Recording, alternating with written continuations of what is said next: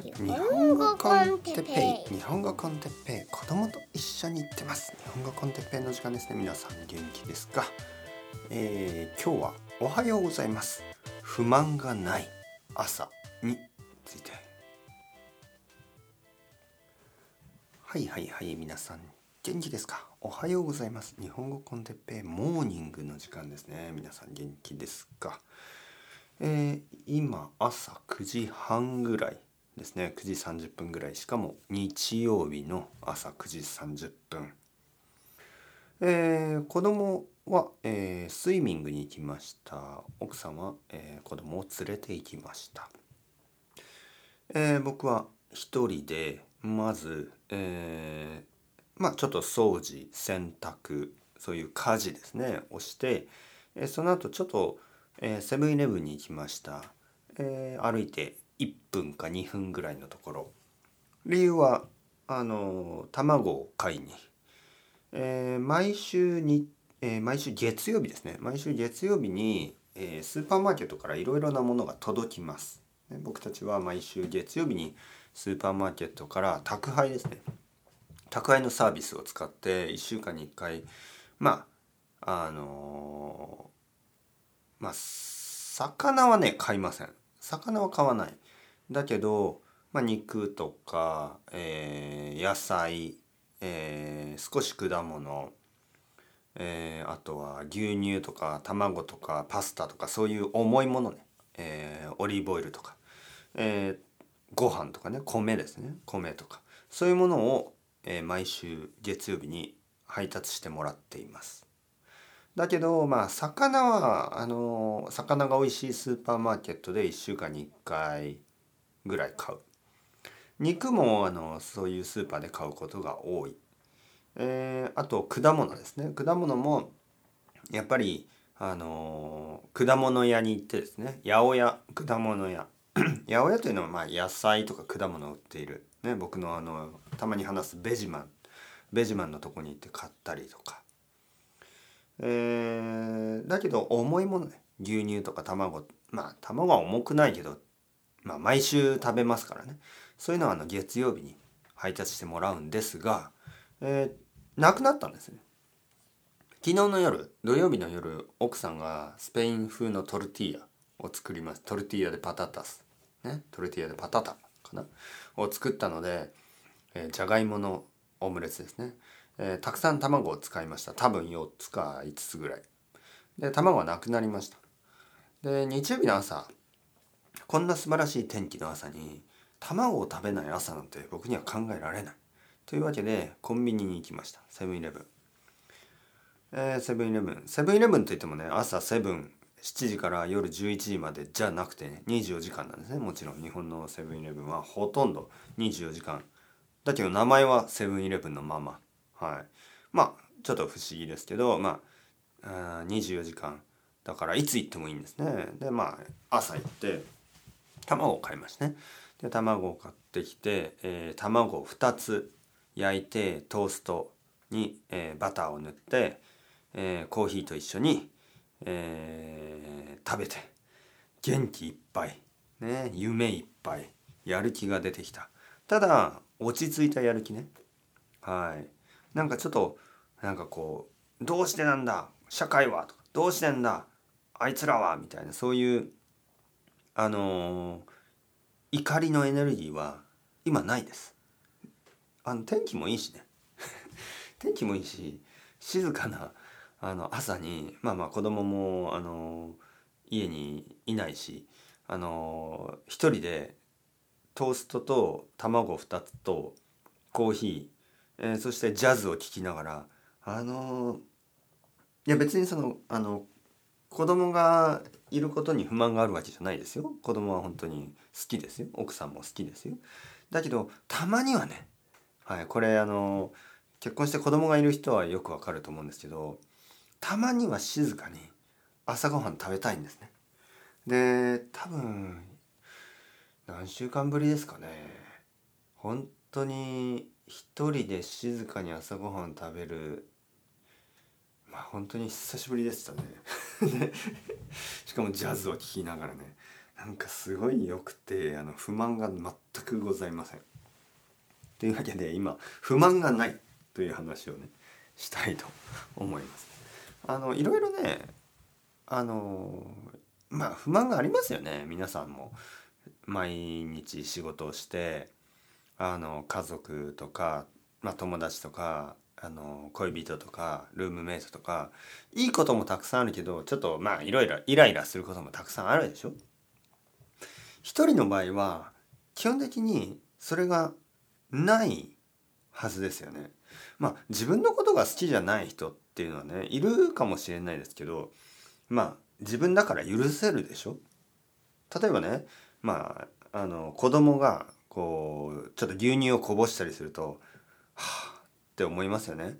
でも自分が牛乳こぼして「お前この野郎!」って言って自分の手を叩いたりする人まあ僕は子供の手を叩いたりしないですけどそのあの自分で自分にそんな怒り方はしないですね。ああの なんていうかなあのえー、ちょっと慌てたかなねちょっとあの優しいですよね自分にはね人間は人は自分に優しく人に厳しいかなりあの自己中心的な生き物ですから本当はね自分に厳しく人に優しいのがあの素晴らしいと思うんですけどまあやっぱり自分には甘いですよね自分には甘いでしょ。えー、僕はねあの自分に厳しいのか自分に甘いのかっていうとちょっと分かりません。はい、分からない。えー、なぜかというとあの例えばね目的があったりその自分で決めたことですね。いつもここで話すようなルーティンですね、えー、運動以外のルーティンね、はい、運動は僕はちょっと弱いですから。運動以外のルーティン、えー、これからこうするって決めたことは本当にあの守るんですよね。はい。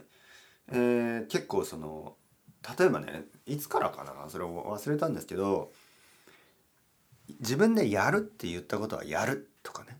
はい。やる、ね、じゃあこれをやろうと決めたことは絶対にやるんですね。今すぐ。はい。あの明日とかそういうことじゃなくて今やる。そういうあのすぐに行動する、ね、そういうあのことをいつか決めましたよね。それ以来やると言ったらやります。僕はやると言ったらやるしやらないと言ったらやらない。あのーえー、例えばのりこさんとのポッドキャストものりこさんに最初誘われて「哲平さんやりませんか?」って言って僕はやると決めましたね。はいやりましょう。まあそういう時はやります。やりましょうって言って後で「ああやっぱりやりたくない」とかそういうことは絶対言わない、ね、僕の場合。ただあのやりたくない時はやりたくないというすごくシンプルにねそういうふうにあの自分で言ったことを後で変えたり言い訳したりしない。ね、そういうことを決めました。でそういう考え方っていうのはちょっと厳しく見えますね自分に厳しくね。だからある意味あの例えば勉強するって決めたらするし、ねえーまあ、運動はしないですけどあの何かをするって言ったらするんですね。それは厳しいような気がするけど慣れてしまうとそのなんか厳しいっていうよりはただまたいつもの、まあ、慣れというかパターンですよね、えー、システムみたいなものになってそんなに苦しくなくなるんですよね。えー、だけどやっぱりその甘いですよ人間だから自分には甘い。まあ例えばねまあいろいろあるでしょ家族奥さんとか子供とかやっぱりついついね厳しく考えてしまうでしょ？ああどうして？なぜ？でも自分が同じことをしてまあ仕方がないみたいね。例えば子供が傘を忘れてあの雨が降り出して、えー、濡れてしまう、ね、でもそれはどうして傘を持っていかないの、ね、でも自分もそういうことありますからね。傘を忘れてあ雨が降ってきた。コンビニで買おう、ね、お金を無駄に使うでしょ？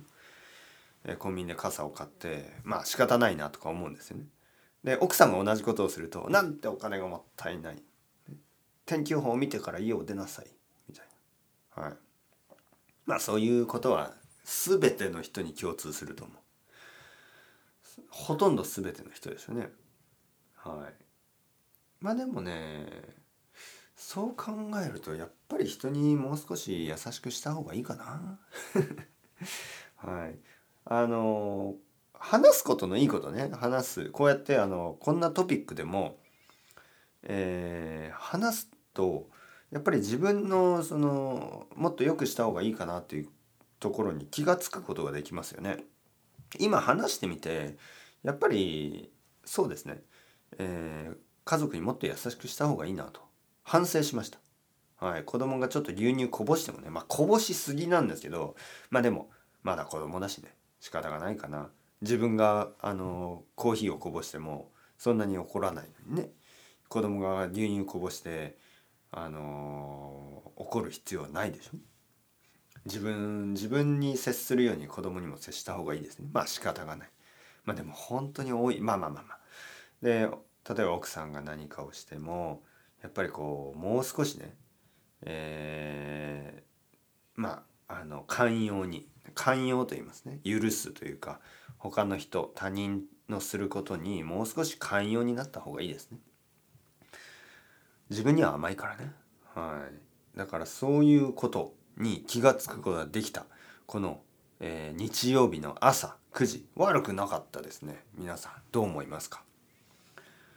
会話とかのアイデアとかいうのはやっぱり声に出して言語化してですね、えー、人とシェアすると何かこう新しいこうケミカルリアクションみたいな化学反応みたいなものが起きて、えー、言葉にすることによってこう理解できることがあると思います。だから人間が会話を始めて話し始めてしかもそれもまあ本にしたりとかね書き書くことを始めてたくさんの人とシェアすることによってなんかこう考えがこう abstract だった考えがもっとはっきりしてくるそして自分でもあの考えてなかったとか気が付いてなかったことに気が付くことができるこれが言語の素晴らしさですよね。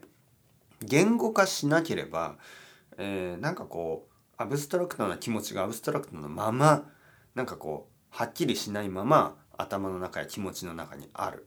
それを言語化して言葉にして話すとか、えー、文字にして書くとかタイプするとかそしてそれを読んだり聞いたりしてもらうそういうことによってあのー、なんかはっきりしますよね。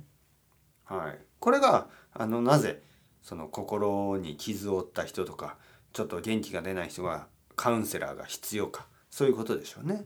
やっぱり言語化してそれを誰かとシェアしてえー、自分で気が付くことができる。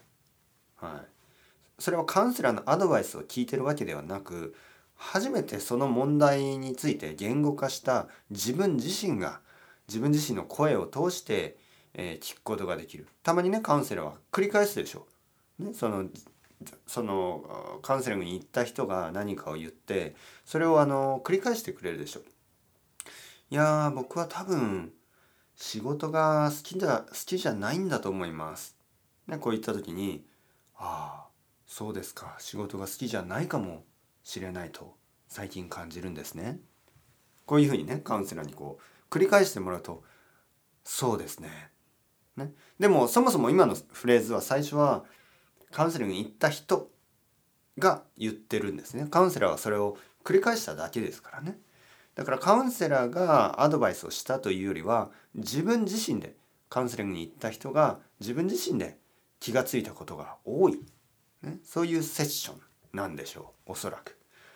僕もこのポッドキャストを通してですね自分がいろいろ言って自分がこう自分から出てくるいろいろなこうアイデアとかいろいろな考えに自分でびっくりしたりね。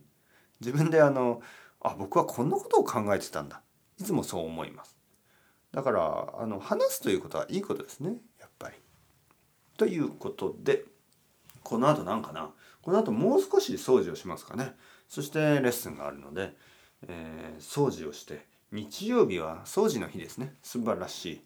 そうあの卵2つのエネルギーを掃除に変えてそしてポッドキャストに変えて。素晴らしい。もう本当にあの不満が全くない。そして奥さんと子供が帰ってきたら僕が昼ご飯を作りましょう。ね。彼女と彼のために。僕が昼ご飯を作りましょう。何がいいかな。野菜がいっぱい入った焼きそばなんていいかもしれない。日曜日の昼ご飯としては最高かもしれない。そして午後は公園に行きましょう。フリスビーでもしましょう。家族3人で。楽しく。というわけでいいポッドキャストが撮れましたね。それではまた。皆さんチャウチャウアスタレゴ。またねまたね。またね。